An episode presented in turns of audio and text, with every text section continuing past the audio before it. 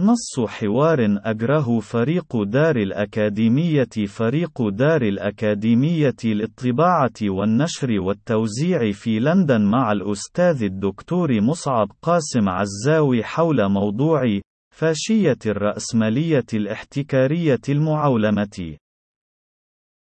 فريق دار الأكاديمية تحدثت في غير مرة عن التطفر والانزياح تجاه الفاشية الصرفة في سياق تحول الرأسمالية إلى شكلها الاحتكاري المعولم.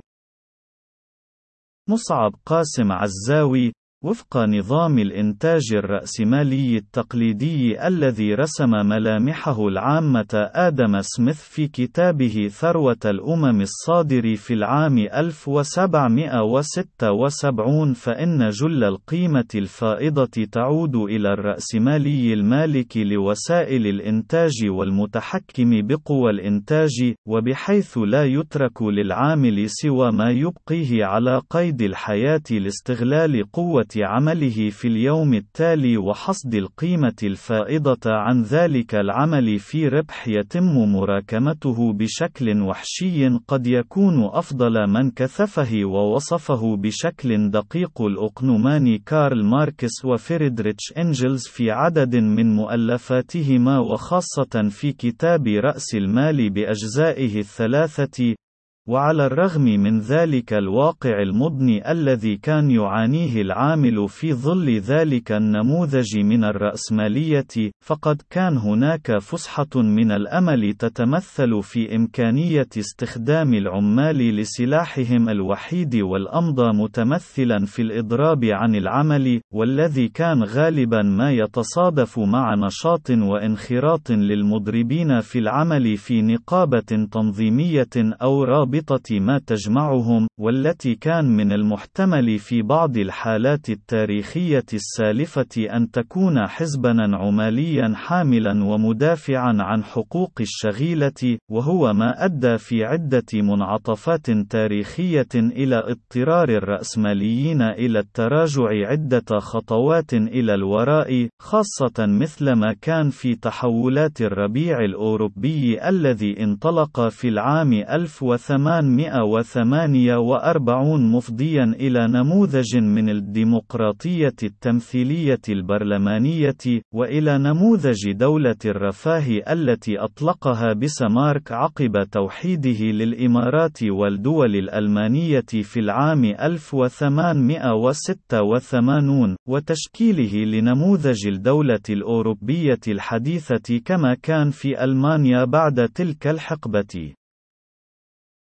ولكن بعد صعود طوفان العولمة وصنوها المتمثل بإيديولوجيا الليبرالية المستحدثة النيوليبرالية في ثمانينيات القرن المنصرم، فقد حدث تطور على شكل تجمع من الطفرات الخبيثة حولت النموذج الاحتكاري للرأسمالية إلى شكل عابر للقارات بأذرع أخطبوطية وقدرات فائقة للعادة مخترقة لكل تفاصيل المجتمعات التي تهيمن على كل حركياتها عمقا وسطحا وعموديا وأفقيا، مما أفرز تآكل واندثار العديد من المؤسسات الرأسمالية الصغرى والمتوسطة، سواء عبر اندماجها أو الاستحواذ عليها من شركات عملاقة عابرة للقارات، أو عبر تصحر مصادر دخلها وعدم قدرتها على منافسة نتاج الشركات العابرة للقارات.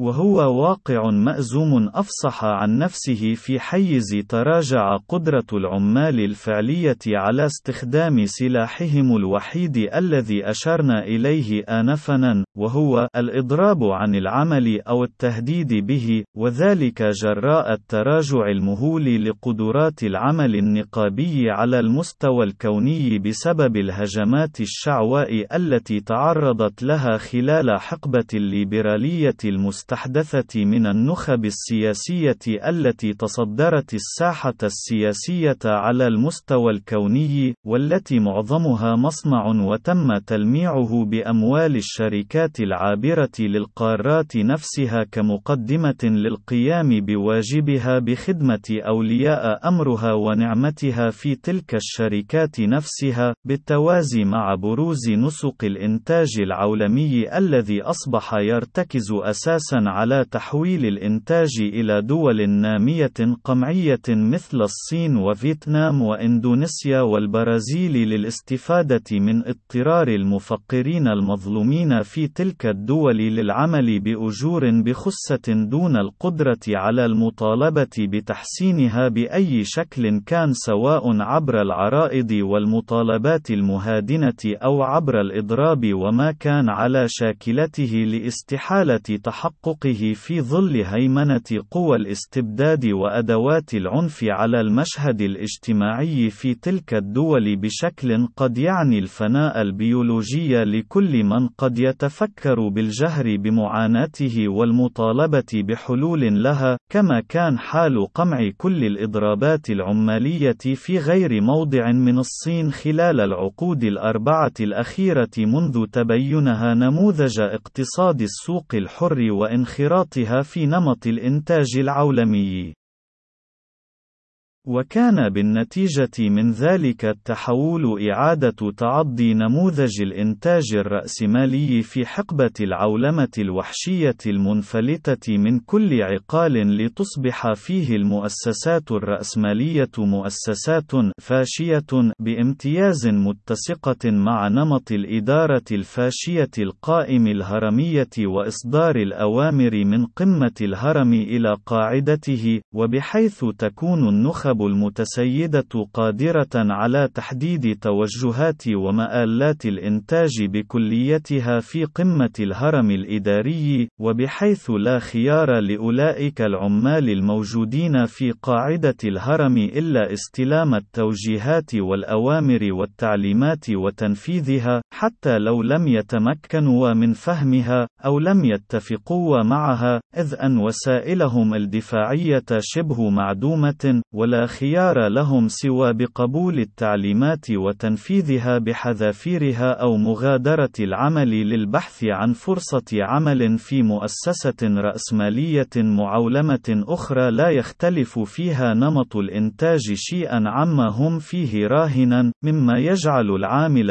يتفكر ألف مرة قبل اتخاذ قرار ترك عمله، خاصة في ضوء انحسار فرص العمل المتاحة في ضوء تهجير الإنتاج الفعلي إلى الدول الاستبدادية في العالم المنهوب المفقر كما أشرنا إليه آنفا، بالتوازي مع واقع الازدياد المضطرد لأعداد بني البشر، والذي خلق حالة من فيض قوة العمل البشرية ووفرة في الراغبين بتأجير أنفسهم بشكل مؤقت لمن يرغب باستغلال قوة عملهم، مما يجعل عمليا كل الخيارات الخيارات المتاحة لأي عامل مقهور مظلوم في نسق الإنتاج الرأسمالي بصورته العولمية الاحتكارية الوحشية محدودة، يقع معظمها في حيز القبول بالبنية الفاشية للمؤسسة الرأسمالية التي يعمل في بنيانها كبرغ قابل للا استبدال متى ما انتهت صلاحيته، وهو عارف بأنه لا حول له ولا قوة في تغيير ذلك إلا بالانخراط في جهود جمعية شاملة قد يكون خيارها الوحيد قلب المعادلة كليانيا، وهو ما يعني ثورة بنيوية وتحقيق ديمقراطية حقيقية في بنيات وآليات توزيع السلطة والثروة في المجتمع، وذلك تغيير جذري سوف يتطلب جهودا عابرة للقارات التطبيقات أيضا على شكل نضال أممي انترناشوناليزم كما سماه المفكر نعوم تشومسكي والاقتصادي اليوناني يانس فاريوفاكس يحد من قدرات الرأسمالية المعولمة على التهديد بإغلاق منصاتها الإنتاجية في مجتمع ما أصبحت الشروط القانونية والتنفيذية وحقوق العمال فيه لا تتناسب مع أهدافها في تحقيق أرباح عرمرمى على حساب العمال المستغلين المقهورين، والهجرة إلى مجتمعات أخرى ترغم الحاجة الماسة للبشر المقهورين فيها على القبول بأي شروط عمل مهما كانت بائسة ومجحفة، وذلك الخيار من التضامن الأممي والاجتهاد الشامل في قلب موازين المعادلة خيار صعب ووعر ومضني، والذي قد لا يكون سواه من خيار لتحسين شروط وطبيعة حياة المقهورين على وجه البسيطة على اختلاف حدة معاناة كل منهم.